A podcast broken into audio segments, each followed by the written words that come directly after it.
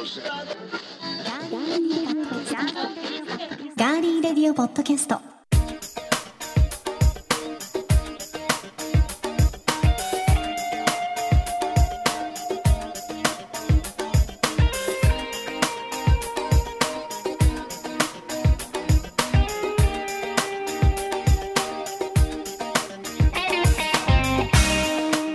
皆さんこんにちは。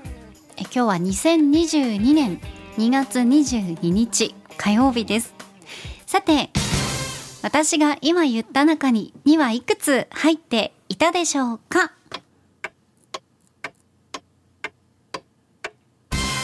？6個。正解です。今週も名古屋のスタジオからお送りしていきます。ガーリーレディオポッドキャストお相手は高田沙織です。そしてもう声がすでに出ちゃっていますがこの方のご登場です。ディレクターの足立ですよろしくお願いします。よろしくお願いします。足立さん、はい。今日は特別な日を迎えました。はい。ガーリーレディオポッドキャスト、うん。なんとですね今回の2月22日の配信で祝100回目の配信です。おめでとうございます。ありがとうございます。おめでとう僕たち。僕たちありがとう これも一重に聞いてくださっています、皆様のおかげでございます、はい。いつも本当にありがとうございます。ありがとうございます、ねえ。では早速メッセージ紹介していきたいと思うんですがはい。エルニーさんから。ほい。えー今日機種変したばかりの真新しい iPhone でうん。聞くガリの日ガリレディ。音が良くてツイッターもサクサク。さすが 5G と プロなんだね。iPhone のプロ、、はいいですね。はい。13プロですね。うん羨ましい、はい。えーそして、まあ、またたくさんあ。エルに聞いてくださいね。写真がね、とにかく素晴らしくなっているのでプラモデルをたくさんまた撮っていただいてねあそうん。上げていただくといいんじゃないかな。はい、はい。ありがとうございます。そしてツイッターでただしさん。はい。えー、っとうん2月のスタートは足立 D が日頃の鬱憤を晴らすかのように喋り倒したガリレリでしたねといただいてます。えいつの回でしたっけ？2月1日にいたいだいてるので、あれかあのーえっ、とどんよりしてた時？じゃないのかな、かな？かな？うん。なんかうん。たくさん喋ってたね。あそうですかね、うん喋り倒してました。あそうですか、はい。ああすすいません。言葉数が多かったであすそうですか、はい、ついつい言いたくなっちゃったって感じですかね。そういう感じですね。はい、すいません。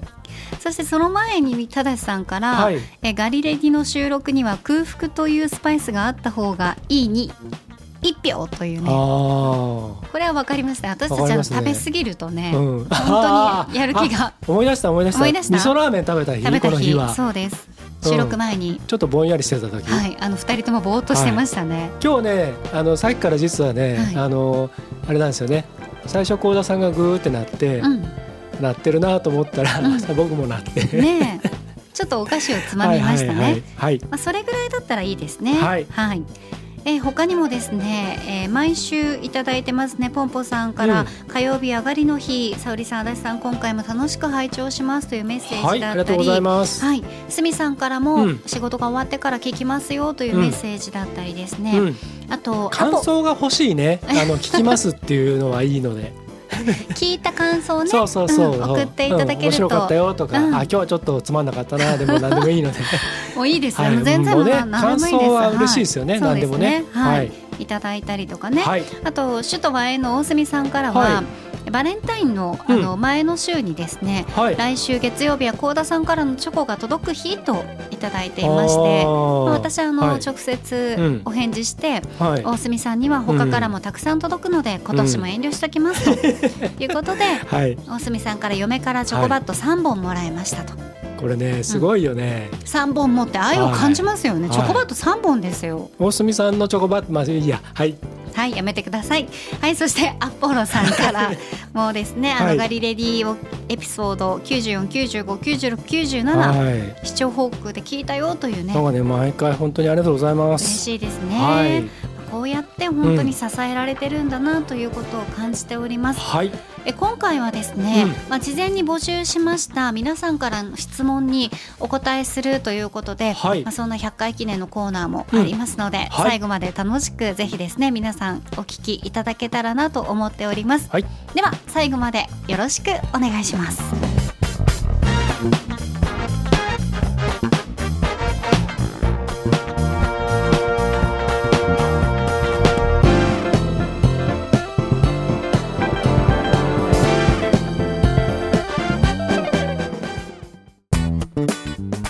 名古屋のスタジオからお送りしていますガーリーレディオポッドキャスト。今回のガリレディは祝100回目の放送です。やった！やったー、うん、長かった？うんとまあブランクがありますからね。約6年の。はい。約6年のブランクをさらっと言いましたけどね。結構なブランクですよ、ね、それはね。はい。まああのこれだけちょっと簡単にさらっと振り返っておきますと、うん。はいはいえーと、初回がですね、うん、2013年の11月の15日なんですよ。あそして12月の3日には第1弾、はい、ジェジェジェの忘年会がありましたね。いきなり忘年会。いきなり忘年会来ましたよね。はい、まあなかなかぶっ飛んでますよね。ぶっ飛んでます。で、うん、なんとこの時は12月31日大晦日にも配信してるし、はい、クリスマスイブにも配信してるんですよ。暇かっていうね。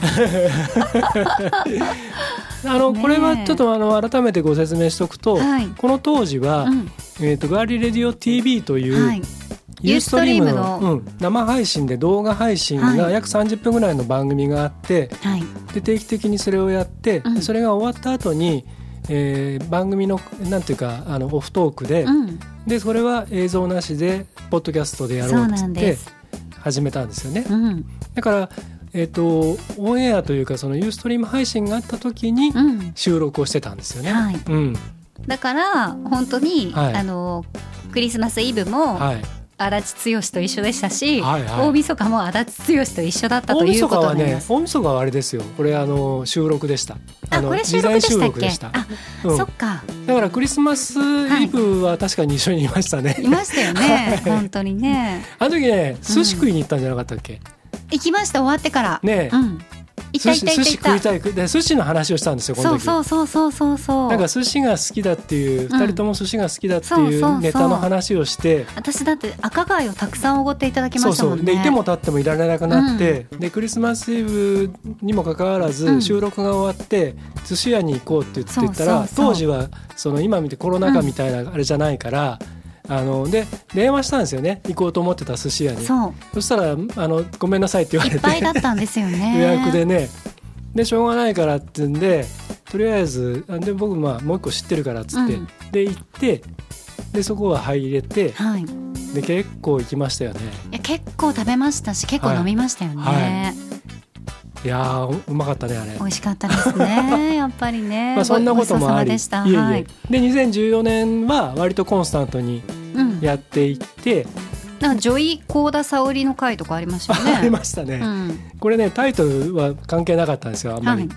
ななんだかよくわかんないけど、うん、あの12番目のね、はいはいはい、エピソードですので、はい、気になる方は、うん、はい、これでもなんかね、うん、でもなんかそういう医療の話をしたような気もしますけどね。うん、うんうん、あなたはブスになっていませんか？っていう6月17日のねエピソード17の回も結構これもね、はいはい、面白かったですね。面白かったですね。あの宝塚のね。あそうですそうです。あのなんていうか校訓というかね、うんうんうん、お部屋に貼ってあるやつですよね。はい、紙について。はい。で一番盛り上がったのがあの現代合コン用語クイズ。盛り上がりましたね。真夏にね、うん、毒吐きまくりの。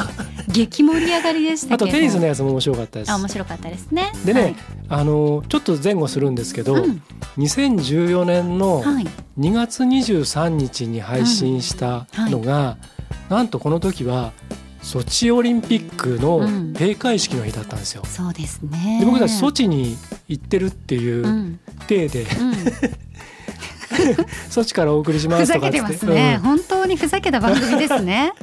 でソチにいるのに、ええ、なんか日本語の正し正しい使い方みたいな テーマの話やりましたね。そうそうそう。やってました。ねこの前久々にちょっとこの今日配信するからね。あ100回目の。100回目の収録をするから、うん。うんうん、あの久々にこのソチの回のやつを聞いたんですよ。うん、で当時はあんまり思ってなかったんですけど今聞くとね音がひどい。本当ですか、うん、すごいね、うん、まあ、当時は一生懸命上手にやってたつもりだったんですけど、はい、今の音質とかに比べるとやっぱりインターネット環境もね技術もね。技術もあれだしインターネットの回線自体も当時は細かったっていうのもあって、ね。はい、やっぱり覚醒の感がありますね。そしてここから開くんですね。はい、そうです。2014年から、ええ。え2014年の9月16日。日。うん。ここからなんと2020年まで飛ぶんですよ。あら。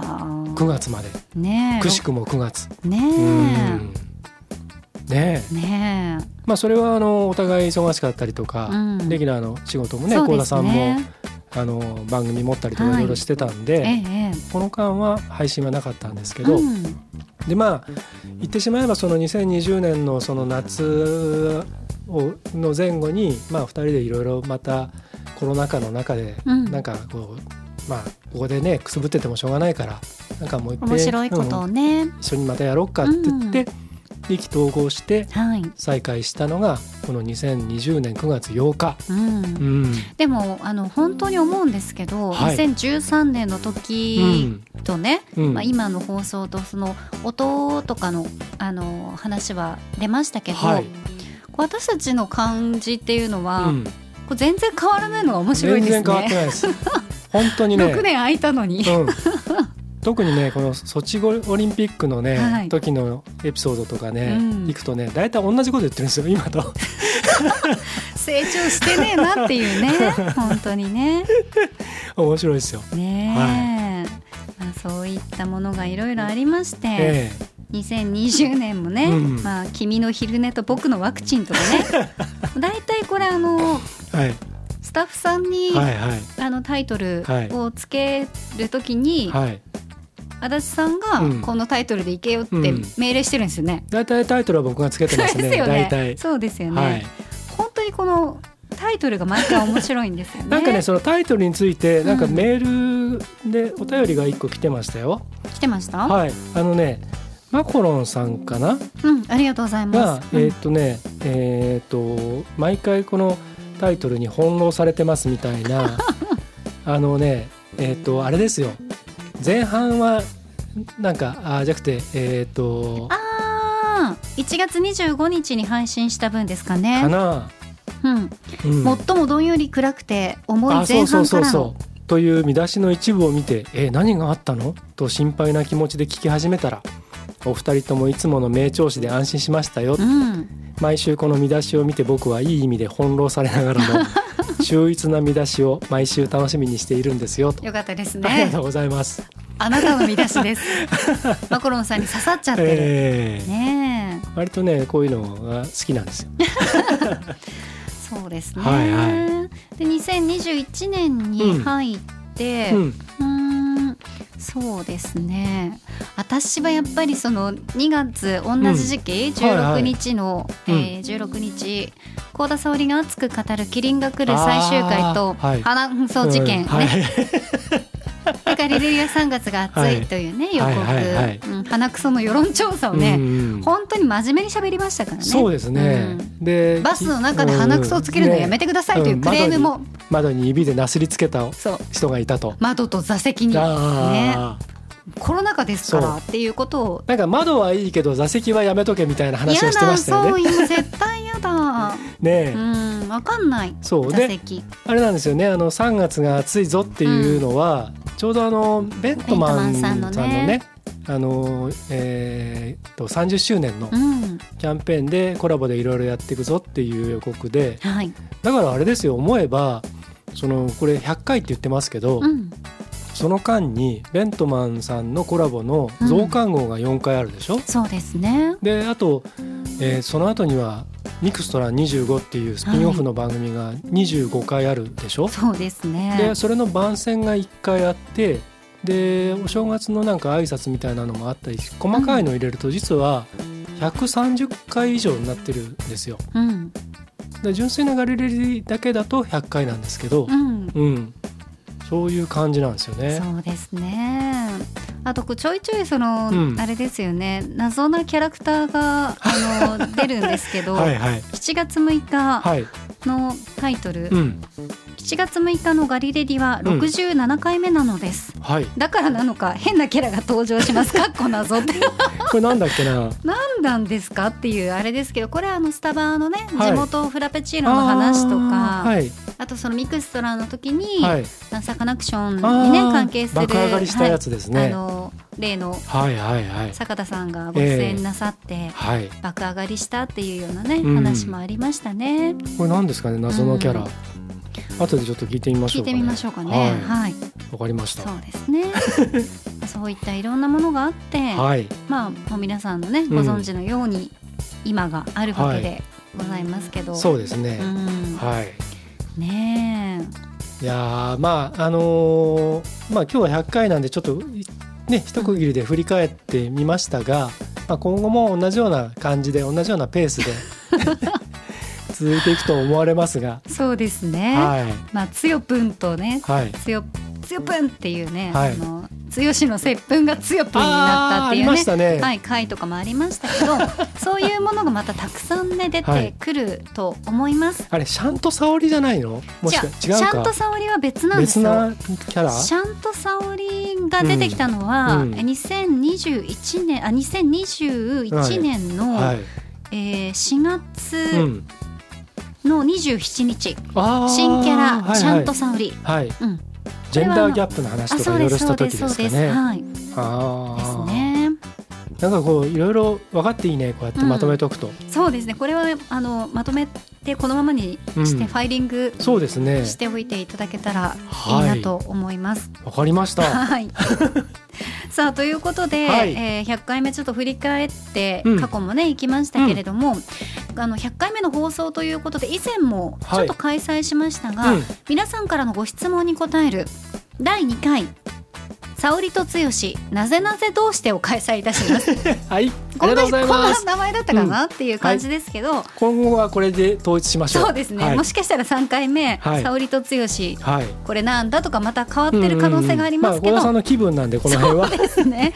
まあすべて私のモチベーションの問題だということで。ね、はい、では、第2回沙織と剛、なぜなぜどうして、大開催したいと思います。はい今そこにあの、はい、いただいている質問を足立さんに紙で渡しているので、えーその中からガサガサ言ってると思いますけど、はい、ちょっと選んでいただいてもよろしいですかね、はい、今回あのカードをご用意しましたので、うん、こうやって番号が書いた、はい、でこれを私が1枚、あのランダムに選びます、はい、でその質問を幸田さんに読んでもらいます。はいわかりました、じゃあ、えー、ちょっと選ばせていただきます。はい、あ、まずあの質問たくさんありますね。質問あのお寄せいただいた皆さん本当ありがとうございました。はい、ありがとうございました。えー、ということでじゃあいきますよ。はい。最初の質問は、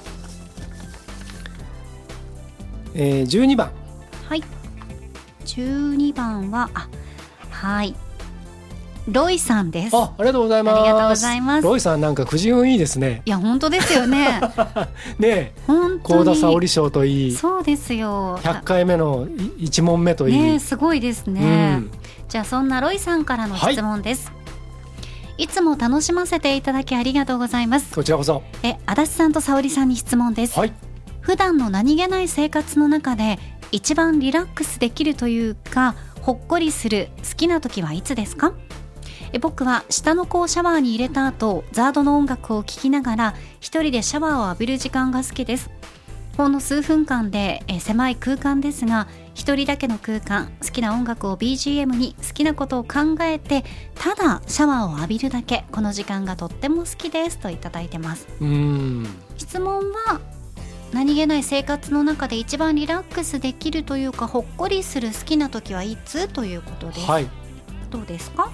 僕はね、うん、あの僕もまあお風呂とかシャワー好きなんでロイさんと同じようにその瞬間も好きなんですけど僕2つあって、はい、あの1つは、えー、あ今日も一日終わったなってあの横たわる時。あ一緒、うん、布団に入った時でしょ、うん、あの時のなんかもう疲労感が、うん、っていう感じがすごい好きです。うんあのたとえこう何か心にもやっとしたものがあったり、うん、ちょっとこう不安なこととか気になることがあったとしてももとにかく翌日に持ち越さないということをモットーにしている持ち越さないをコンセプトにされてるわけですね。うん。はい、まあ持ち越すんですけど、結局は、うんうん。うん、でもその時にもうもうなんかとにかく考えてもしょうがないっていうのを誘ってからは、うんもうとにかく熟睡したしないと次の日持たないぞって自分に言い聞かせてしてるんですね、うん、だから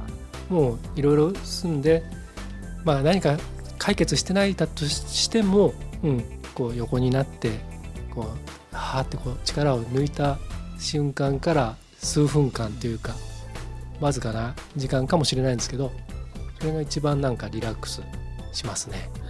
はい。あともう一つは今度逆に朝起きてあのはあってこうなんかいろんなものスイッチつけながらコーヒーを飲む。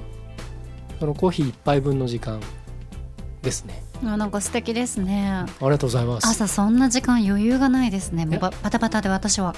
余裕をね作るようにしてるんですよ。偉いですね、うん、だから例えば朝もう5時に出なきゃいけないとしたら、うん、まあ、ね、逆算してね。逆算して必ず、うん、いや起きるんですよ私も、いやわかりますよ。小田さん早起きなのは知ってますよ。起きるんですけどね、はい、うん、うん。夜はねそういう感じですよね。うん、小田さんその夜寝る時のちょっとなんかエピソードあれば。うん。でも本当にあのお布団に入る時に、うん、私も足立さんと一緒でその日にあったこうなんか嫌だったなっていうこととかは、うん、布団の中まで持ち込むタイプなんですよ。うんうん、でも私も寝たら忘れようって思うので、で特にそのお布団でリラックスしてる時に、うん、なんかこう楽しいことというか、うん、絶対にありえないこととかを妄想するのが好きです。うん、はいはいわかりますわかります。最近妄想したのは、うん、これ絶対笑わないでくださいよ。笑わないよ。絶対ですよ、絶対笑わないよで上前津の8番出口を出たとこに、はい、銀行があるじゃないですか、でその銀行のところでこう肩がぶつかるんですよ。銀行の前で私、はい、バンって肩がぶつかって、うん、でその人に対して、うん、って。思わず私が、はい、痛いみたいな。舌打ちをして。すごい機嫌が悪くて、はいはい、して。しててそしたらその人何も言わずに、はい、走ってこうバーって行かれて。そしたらその人が、うん、なんかポーチみたいなやつを忘れていて、うん、男の人が。はい。男の人のポーチ、はい、男の人がポーチを忘れていて、でそこにその個人情報が入ってるかもしれないと思ってお渡ししなきゃと思って、そしたらなんかすごいあの何？免許証とか、いろいろなものが入ってて、うん、でいやこれは警察に届けようと思って、うんうん、で中署まで行って、はい、警察に届けて、はい、でいや届けた方のあのお名前とかも必要なんです、うんうん、って言ってそれから3か月後ぐらいに、はい、携帯に電話かかってきて。えーであの時、えー、肩ぶつけられて、はい、舌打ちされたものなんですけどって言われて、はいはい、えー、あってなって、うん、ごめんなさいあの時ちょっとイライラしててって言って でちょっとなんかあの、えー、拾っていただいて、もうとっても感謝しているので、えー、お食事に行きませんかっていうところから、はい、ちょっと恋が始まるみたいな、ね、そういう妄想をして一人でニヤニヤしたりとかしてはいはいはい、はい、なるほど。ね。あるかもしれないじゃん。あるかもしれない。あるかもしれない。ありえるかもしれないでしょ、うん。うん、それはやっぱりわからない。僕もね、うん、実はあのあの妄想するんですけど、僕の妄想ちょっと変わってて。えなんかエロい系ですか、うん それは言わないですね。うん、それはあんまり言わないでください。ここで言わないでください。ここで言える話をすると。あれなんですよあの僕ね昔教わったんですけど、うん、あのね人間の体はこれ太田さんに昔ね何回か話したことあるんだけど、うん、人間の体は電池だと充電池、うん、あのエネループ的な、はいはいはい、で寝てる間に携帯と同じように充電をするんですよ。でそれはねここの額のところのいわゆるチャクラってあるでしょここ。ああります。そこがねこう小さい扉があってね、うん、そこが開くんですよ。ねあの熟睡すると。熟睡するとそれが開いて、うん、そこにこういうあのソーラーパネルみたいなのが出てきてで月の光をねここに受ける。へでそれで充電されるっていう話を昔聞いてででそれ以来僕はそれをかたくなに信じていて。カーテン開けて寝るうんとね、カーテンは閉まっててもいいんですよ別に、うん、ただイメージ。うん、だからこう目を閉じた時に、ね、疲れてる時ほどそのイメージをするんですけど、うん、こうやってああっつってあとなんか嫌なことがあったりとか、うん、心配なことがあったりとかあともう体が本当に疲れてる時ほどこうやって横になった時によしスイッチオンとかっつって自分の中心の中でちょっとこう頭がムイーンと開いてソーラーパネルがこうあってそこにこう光が窓から差してくるっていうのだけをこうイメージするんですよ。でそうするとねなんなんかこうなんて言うんだろう。スーッと体の中になんか入ってくる感じがしてそうするとねふーっと一種の瞑想に近いですね、うん、自己暗示と瞑想が混ざったみたいな。でそれでスーッとこう眠りに入っていくへえ いいですね、はい、これねあのちょっとあの冗談みたいな話なんですけど、うん、ちょっっと試してみるといいですよ。じゃあぜひ一度やってみたいと思います、はい、皆様、はい、あの銀行の前でぶつかる 妄想も妄想もぜひやってみてください。銀行の前でぶつかってチッてやった瞬間に頭がウィーンと開いてなんかミサイルが出るとかそういう 下打ちはねやめといた方がいいと思いますけど、それね妄想の中ですから、実際のリアルな講談はねその人前では下打ちはしません、しませんね、はい、人前ではね、い、ないところでね。はいします、三回ほどね。はい、ありがとう、ロイさん。ありがとうございました。じゃあ続いての質問,、質問はあちょっと若い数字を引きました。はい、三番です。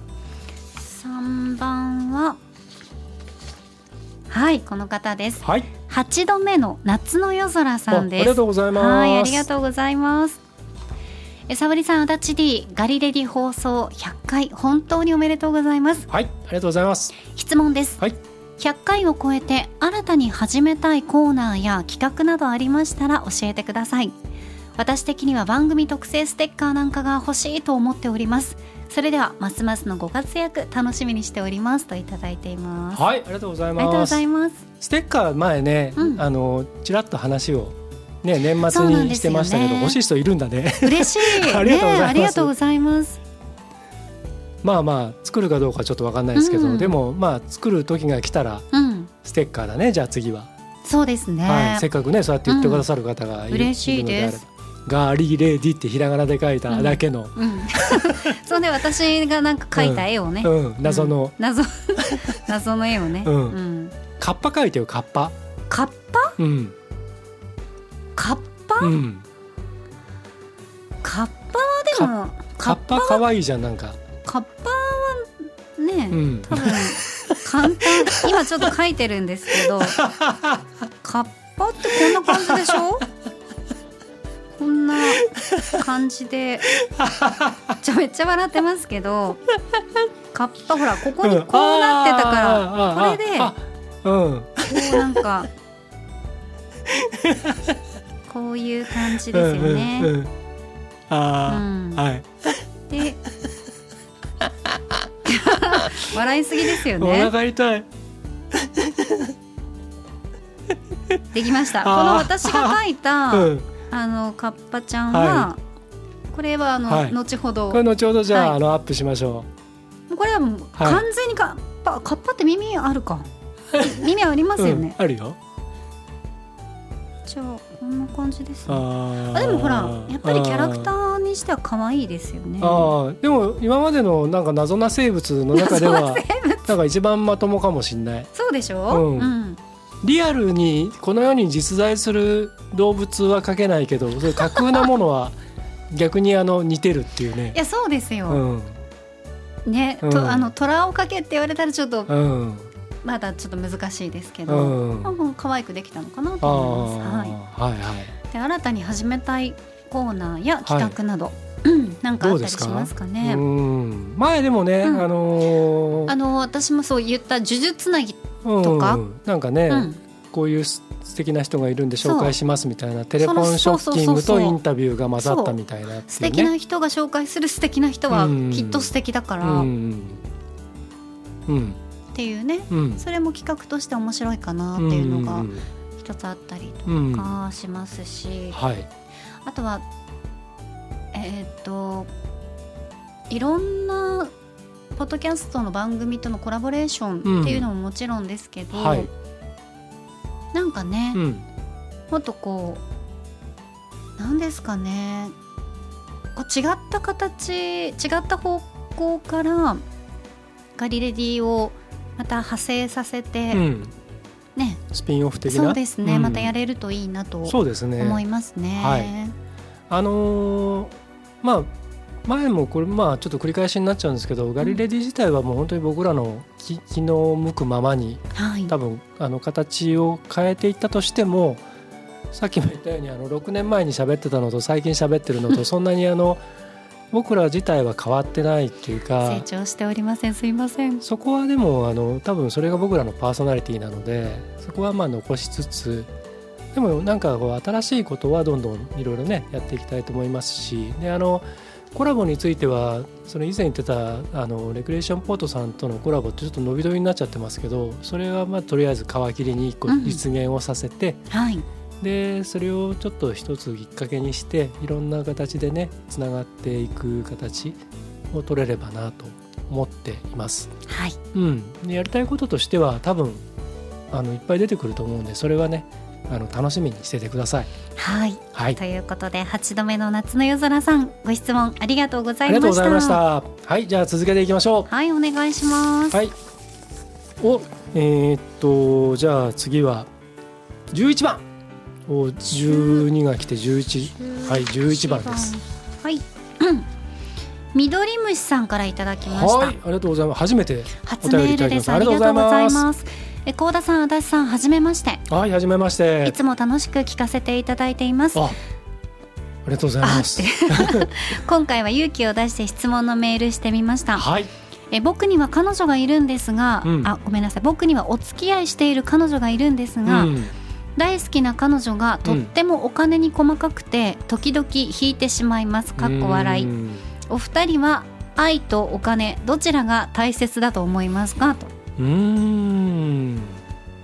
あのどっちも大事。どっちも大事ですし、うん、今のそのお付き合いしている彼女さんとの中でいうお金と愛っていうのとちょっとあのねなかなかそことは同じようには測れないんですけどでもね、まあ、僕は本当にあのルーズなのでむしろあの細かくいろいろ言ってくれた、人の方がありがたいっちゃありがたいんですけど、うん、引くほど言われるとどうかな。引くほどね、うん、言われるとね、うん、そこはちょっと答えちゃうかもしれないですね、ね、ちょっともうごめんなさいって言うしかなくなっちゃうと、なんかちょっと嫌になっちゃうかもしれないですけど。そうですね、まあでもお金お金と愛愛とお金、ね愛とお金っていうとちょっとなかなか難しいですよね。どっちが大事？どっちも大事よね。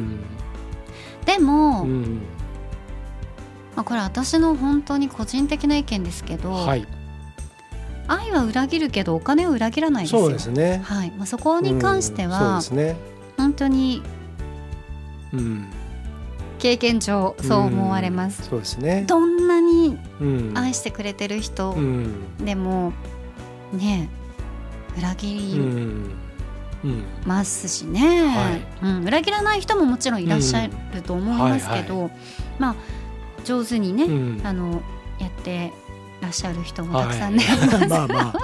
今ここここにポンポンポンポンポンといっぱいね、はい、いっぱい出てきましたけれども、はい、それが見えちゃうから笑っちゃうね、はっきりねここにね、登場人物があの、足立さんにだけ、あのスクリーンに映し出されてますけど SF 映画みたいになってますよそう目の前が来てるでしょ今、うん、何人かね空間にこうちゃんとね、うん、えー、ホロスコープになって登場していらっしゃってますけれども、ね、でもやっぱ愛が、うんないと緑虫さんの生活も、うん、なんだろう潤わないじゃないですけど、うん、ちょっとやっぱこう寂しかったりとかすると思うのでそうですね、うん、何事も、あの話し合ってそうですそうです、そうですね。乗り越えて、はいいただけたらい。いんじゃないかと思います。はい、はい、またメッセージお待ちしております。これを機会に、はい、えー、あのサイレントリスナーの皆さんも思い切って、えー、メッセージ送っていただけたらなと、はい、嬉しい切に願って本当に切に願ってます、ありがとうございました。じゃあ次行きましょうか。はい、はい、じゃあ行きますよ。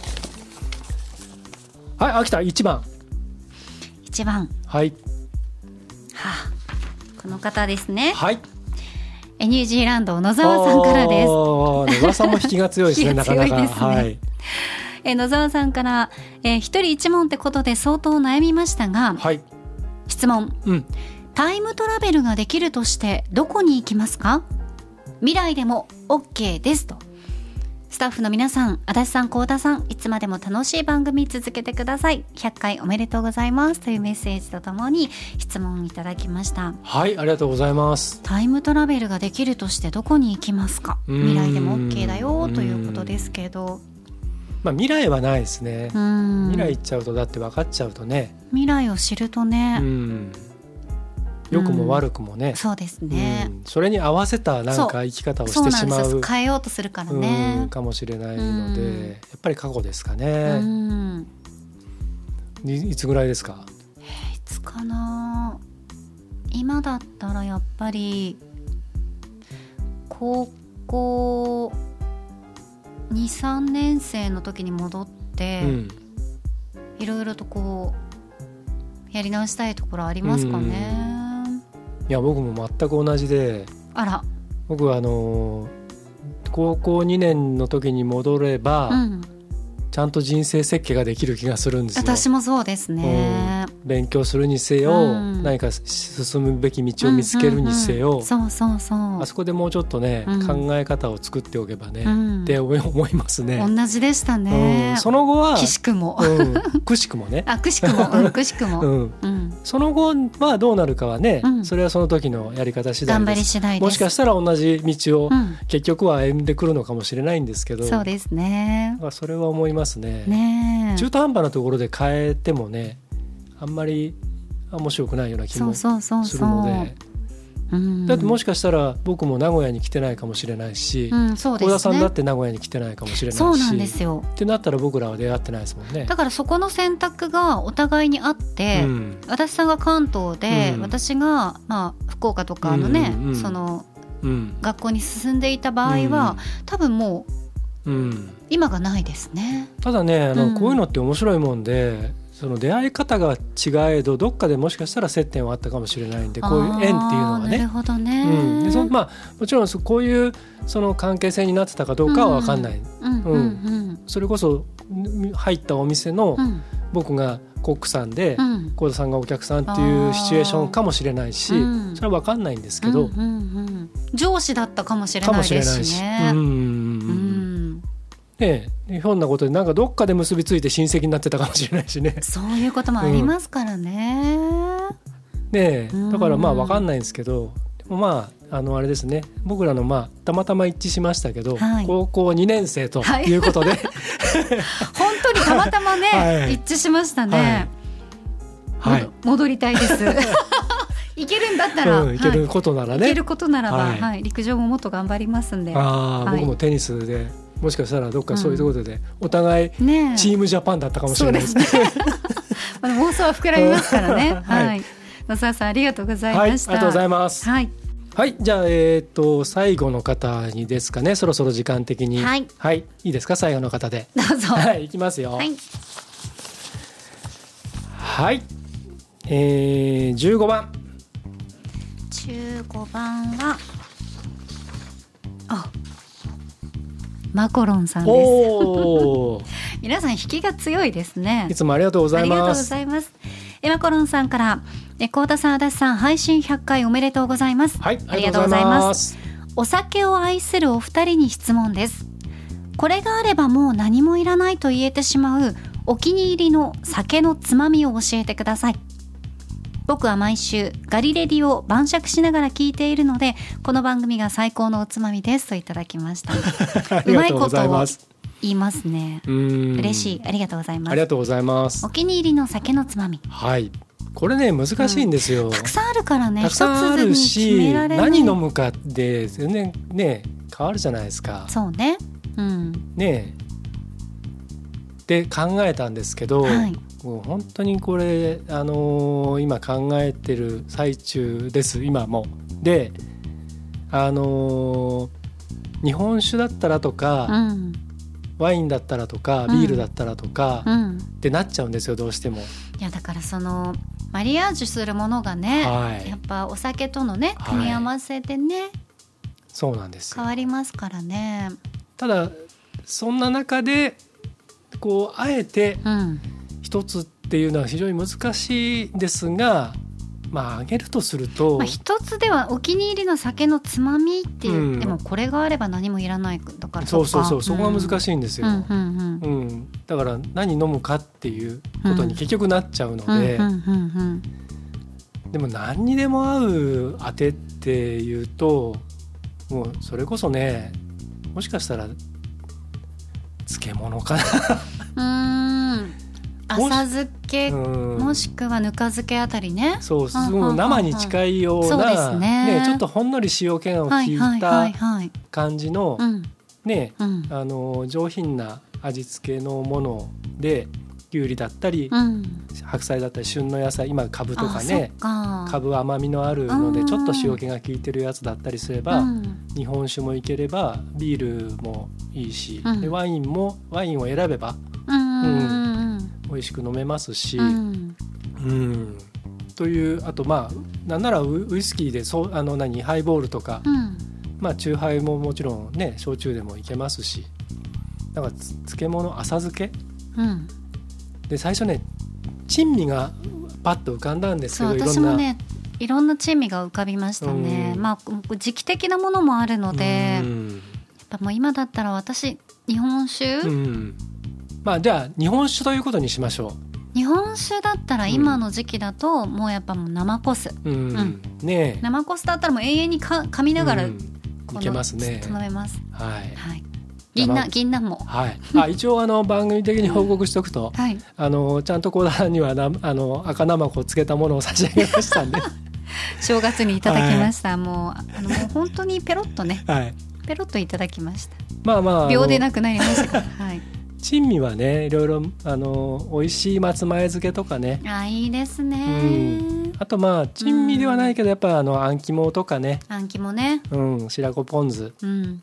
白子はね焼きも美味しいんですよね。ね天ぷらも美味しいしね。美味しいですよね。ねそういうだからあの、いわゆるそのなんて言うんだろう本体じゃないものっていうの？そうね、うん、そういうの割と好きですもんね、僕らね。好きですね。本当にこの綿とかね。ちゃんじゃとかね。そうそうそうそうそう。まあ割とそういう感じですかね。ねうん、答えになってないかもしれないですけど。そうですね。まあ、はい、その季節とかお酒に合わせてやっぱり美味しいお酒のお気に入りのね、あのおつまみで変わってくるので、はい、うん、まあコロンさんもその自分のお好きなお酒に合わせて、うん、こういろんなものを試して、あこれ？っていうのがね絶対出てくるんですよ。そうですね。もうそうすると、はい、それが出てくると、うん、もうそこからはね早いです、はい、もうルーティンのように、うん。うん、これにはこれみたいなのがねありますんで。はい、はい。さすがに僕らはあのガリレディをばあのつまみに晩酌っていうのはなかなかね できないんですけど。あのえんね。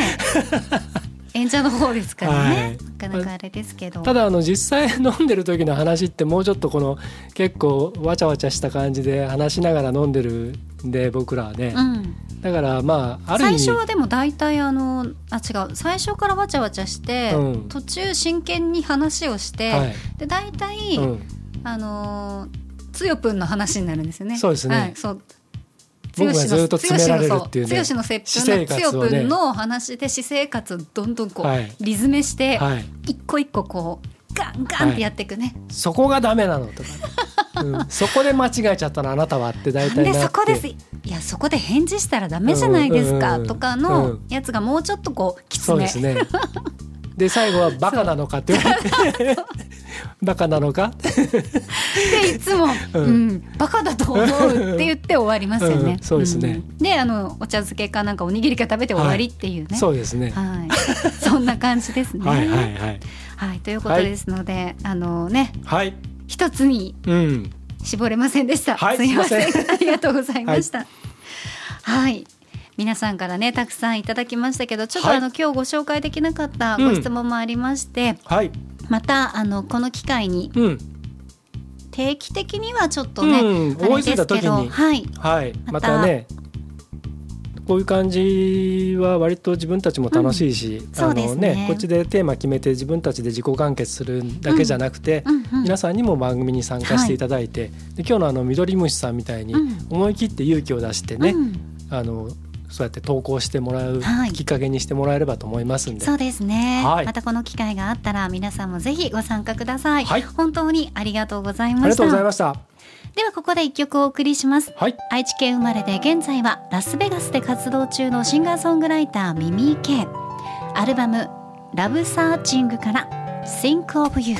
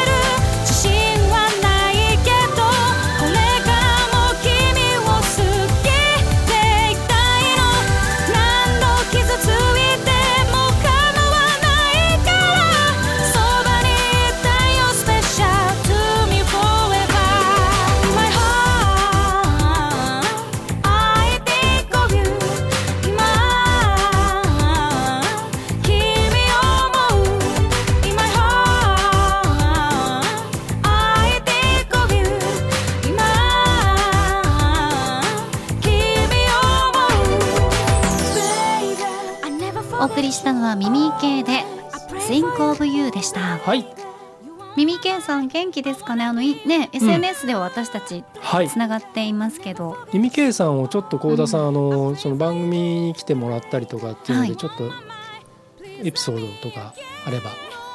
あの本当に日本人離れした歌声をお持ちの方なんですけど、はい、またお人柄がね、とってもいい方なんですよ。うん、うん。で小柄なのに、どこからあんな声が出るんだろうっていう。であととってもその音楽を愛してらっしゃるので、はい、そういったことを話していただきましたね。番組に来てくださった時には。はい、で実際海外にまたね、はい、あの勉強しに行かれた先で、素敵なパートナーのね、ね方にご主人に出会われて、で昨年女の子をご出産されたということで、うん、そういった写真もね、はい、最近は上げられているのでで、ね、なんかまたママになったミミケさんのその心境とか、うん、そういったね心持ちで歌われる歌っていうのもこう日本で聞いてみたいなっていう気持ちもしますね。そうですね、うん、あの幸田さんがやってたラジオ番組にゲスト出演されて、はい、その後ガーリレディオ TV にもゲスト出演してくださって、はい、でそれがご縁で僕もちょっとあの、えー、とライブに行かせていただいたりとかしたんですけれども、うんはい、あの今ね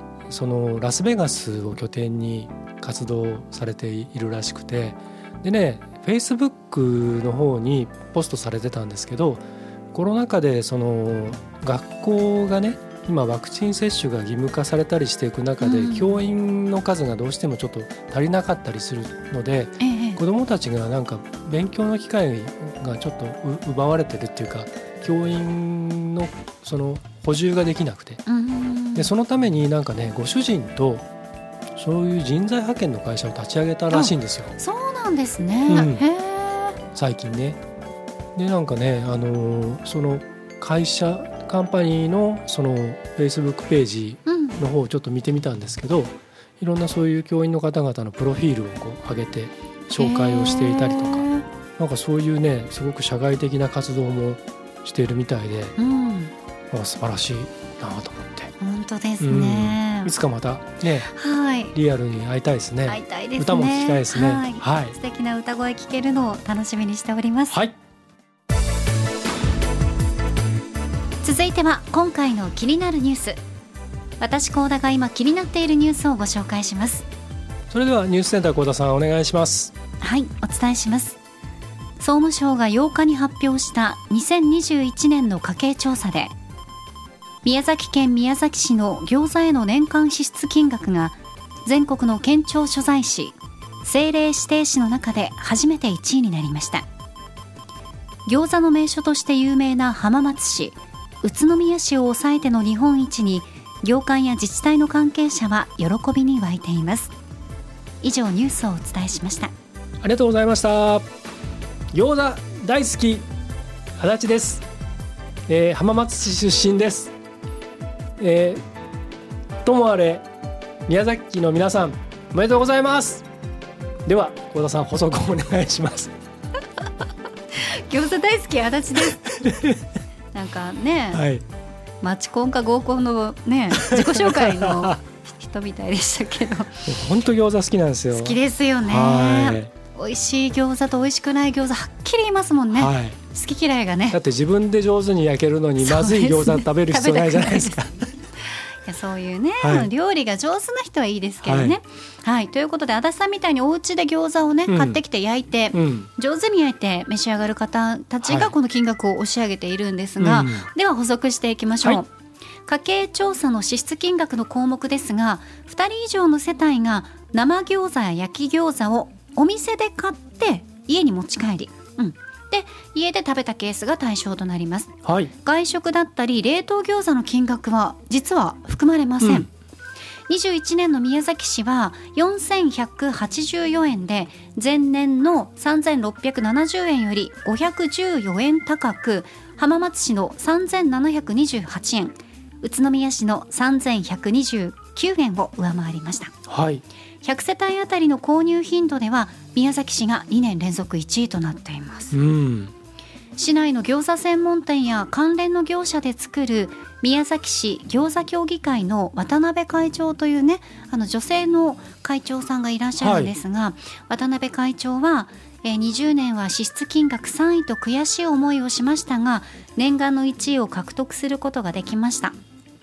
たくさん購入していただいた市民県民の皆さんに感謝したい素材を作る農畜産業の方々を含め全員で勝ち取った1位だと思うとお話しされていたということなんですね。はい、さあ浜松 市民、代表でした、うん、足立剛さんは、はい、宮崎市のね皆さんにおめでとうございますっておっしゃってましたけど、はい、これやっぱりこうトップってあんまりそんなにめちゃくちゃ変わらないじゃないですか、うん、この餃子日本一っていうのは、はい、本当にみんなすごい食べるんですよね。あのね。お家で結構出てくる。もう僕あのまあ浜松から離れてもう今は愛知県民ですけど、ね、長いですからね、うん、もうあのいろいろ本籍もこっちなんですけど、はい、あのねもともとその浜松って、家庭で餃子を食べるんですね。うんうんうん、でボンクレ正月とかいろいろ人が集まってるお祭りの時になると、はい、とにかくもう朝からずっともうあの女性たちは台所で、まあ、近所の人たちもあと親戚とかも含め家族は大体こう餃子をこう包むうん、延々とやるんですよ。で入れ替わり立ち替わり人が来るともう鉄鍋が大体あって、はい、もう常に焼いてる。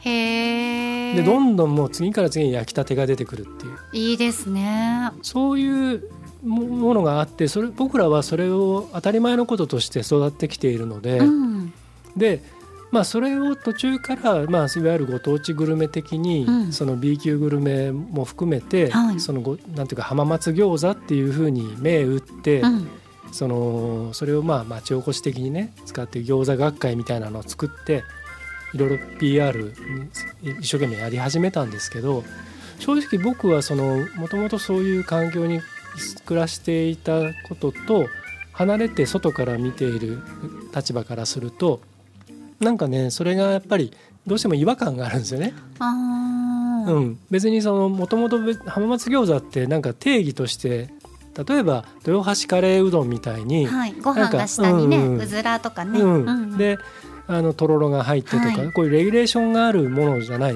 わけですよ。うん、だって餃子って別にねそんなに特別な例えば皮が赤いとか、うん、たまにありますね、うん、なんかそういう特別特殊なものなわけじゃないので、はい、だからそのどうしてもその浜松餃子とかって今やってますけどむしろそれ高いしでただねあのなんていうのお持ち帰り餃子屋さんっていうのは昔からもう街中にいっぱいあったんですよ。だからそこなんでしょうね、うん、本当にこれはあのお店で買ったり持ち帰ったりが対象になってるから、でねあとね駄菓子屋で食うんですよ。え？だからあの僕がよく言う遠州焼きってあの駄菓子屋の鉄板のお好み焼き屋さんがあるでしょ、はい、だい。たいそこには餃子もあったで鉄板があるからやっぱ上手に焼けたりするじゃないですか、はいはいはい、だから近所の人がこれ焼いてとかっつって、うん、ででそういうところでこう扱い始めて。餃子っていうメニューがかかってたりとか。えー、すごい。だからまあなんていうの餃子に対するその餃子が生活の中に普通にあるみたいな、うん、子供の頃から。ソウルフードに近いですよね特別なものじゃないんですよね。でそれもその1位とか2位とか昔はそんな気にしてなかったと思うし、はい、それはまあいろんなねこういう形で話題になるのはいいことだと思うんですけど、うん、多分宇都宮にしても宮崎にしても同じような感じじゃないんでしょうかね。ねね名古屋は多分入らないですね。うん、名古屋ってでもシューマイ多いよね。絶対あるよね。なんでシューマイ？ね、うん、なんなんでしょうね。町中華で大体シューマイあるよね。シューマイありますね。でシューマイ定食とか普通にあるもんね。ありますあります。私これ名古屋に来てびっくりしました。まあ、餃子定食とかは、うん、まあ、たくさんね、うん、九州とかでもあるから、あれでしたけどシューマイかね多いよねシューマイって言ったらどうしても横浜のね崎陽軒のイメージが強かったので、はいはい、ねなんか今シューマイブームなんでしょ？あそうなんですか、うん、1個ね、豚まんぐらいの豚まんよりもうちょっとちっちゃいぐらいのね はいはいはい。でかめですね。サイズのやつがね、1個1,000円いくらとかね。黒豚とか使ってらっしゃるんですか、ね。うん、なんかそういうところがあったりとかねしてるみたいですよ。へえ。肉汁がねね溢れてるタイプですかね。津餃子っていうのもありますしね。津餃子ねね。ねあれ結構美味しいですよね。揚げたやつ、ね、そうそうそうそうそうそう。はい。はい。うん、ということで、はい、餃子の進化も止まりませんね。はい、今週の気になるニュースは2021年餃子購入額1位は宮崎県宮崎市についてご紹介しました名古屋のスタジオからお送りしてきましたガーリーレディオポッドキャスト祝100回目の配信もエンディングのお時間です。はい。ではエンディング恒例まるの時に聞きたいおすすめの一曲。今回のテーマは剛殿お願いします。はい。100回目を迎えまして、はい、次回が101回目です101回目。そうなんです。101回目のプロポーズってのありましたね昔。どうしても101回目って聞くとプロポーズって言いたくなる、はい、ワンちゃんの方にはいかない。いかないんですよ。ですよね、うん、僕はって言いたくなります、はい、でまああのとは言ってもですね、うん、とはいえって言いそうになってまた、笑いそうになっちゃいましたけどとはいえ、はい、まあ、僕らはそんな変わらないんですけど、ただまあ気分一新、うん、心機一転と気分一新って実は意味が全然違うんですね。うん心機一転だと今までやったことを全部逆に否定して、うん、で新たな気持ちでってなっちゃうんですけど、ねうん。はい、僕らはまあずっとつながっていくんですけど、うん、ただまあ一区切りっていうのがあるんで気分一新でおすすめの一曲、はい、ということにしました。はい、はい、で今回は先行が幸田さんですので、早速発表していただきましょう。気分一新におすすめの一曲先行幸田沙織。東京事変先行少女、うん、はい。これ私あの本当気分を一新したい時に、うん、お風呂場とか、はい、洗面台のところとかで歌ったりするんですけど、はい、この曲はあのこうおのずと身につけてしまうそういう鋭さだったりとか、うん、あざとさだったり賢さだったりとか、うん、そういうのを椎名林檎さんが短い言葉にこうギュッと凝縮して、曲の尺もそんなに長くないんですよ。うん、そうですね、テンポよくバンっていくんですけど、はい、こう沈んだ気持ちになってたりとか気持ちをこう新たにしたいなっていう時には、うん、あ女の子として、生きてやるぞみたいな、うん。うん、生きることって女性としてとてもかっこよく生きたいとか、はい、こういう嫌なことがあってもかっこいいんだっていうような気持ちに私はなれる気分一新できるなっていう曲なので、はい、ぜひねまあ、男性の皆さんにももちろん伝わると思いますので、はい、聞いてみてください。もうこれ何かの時に僕これ選んだんですよね。ねうん、僕大好きな曲なんですよ。私カラオケで歌います。はい。はい。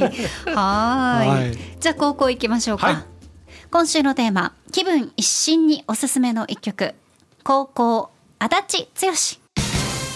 チェルミコイージーブリージー。チェルミコ。はい。はい。チェルミコを選んじゃいましたよ。チェルミコあのちょっとこう、はい、気だるい感じですけど早口で、うん、ね令和のパフィーっていう感じですかね。ね そうですね。うん、なんですかね、ちょっと脱力系がいいですよね。ねはい。うんうんうん、あのこれあのイージーブリージー。はい。どんな曲ですか？テレビアニメの映像権には手を出すなっていうね、うん、はいはい。あの大変話題になった作品で、うん、NHK でなんと放送していたんですけれども、えー、しかも深夜に。はいはいはい。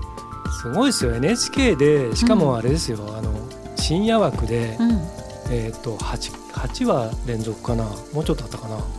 あのであのー、あれなんですよ。伊藤沙莉さんがうん、あの浅草殿って、ま、あのね、うん、主人公の声をやって、大変話題になったんですけど、このアニメが本当に素晴らしくて。僕不覚にもねちょうどねコロナ禍のあれだったのかな。コロナにかが入るちょ直前ぐらいに放送されてたんですかね、うんうん、1月ぐらいから。へえ、うん、でもう日曜日の夜とかにやってたんですよ。あ深夜？11時半とか。なかなか見れないですよね。見られないですね、もう寝ちゃ寝る時間だから。で終わってからねなんか興奮しちゃって寝れないみたいな、あまりにも素晴らしすぎて。うん、もう最終回に近づくにつれ僕毎回泣いてましたもんね。感動して。いい大人が、そのオープニングテーマなんです。がこの曲だったということですね、はい、えー、これがねこのなんかこの緩い感じのね、うん、でもなんかこうなんていうんですかね。あの新しいことが始まっていきそうな、うんうんうん、っていう感じです。はい、はい、ぜひ皆さん Spotify の ガリレディレコメンド3でチェックしていただきたいと思います。はい、はい、100回目のね記念ですからね。うん、そうです。はい、ぜひ聞いてください。はい、はい、ということでえ今回でガーリーレディオポッドキャストね100回目終わります。100回目を終わります。来週からは、はい、100? 101回目の？プロポーズではなく101回目のガーリーレディオポッドキャストを配信してまいりますので、はい、皆さんどうぞ101回目からも何卒よろしくお願いいたします。よろしくお願いします、はい、ということでここまでのお相手は？ディレクターの足立でした。そして私高田沙織でした。来週もお楽しみに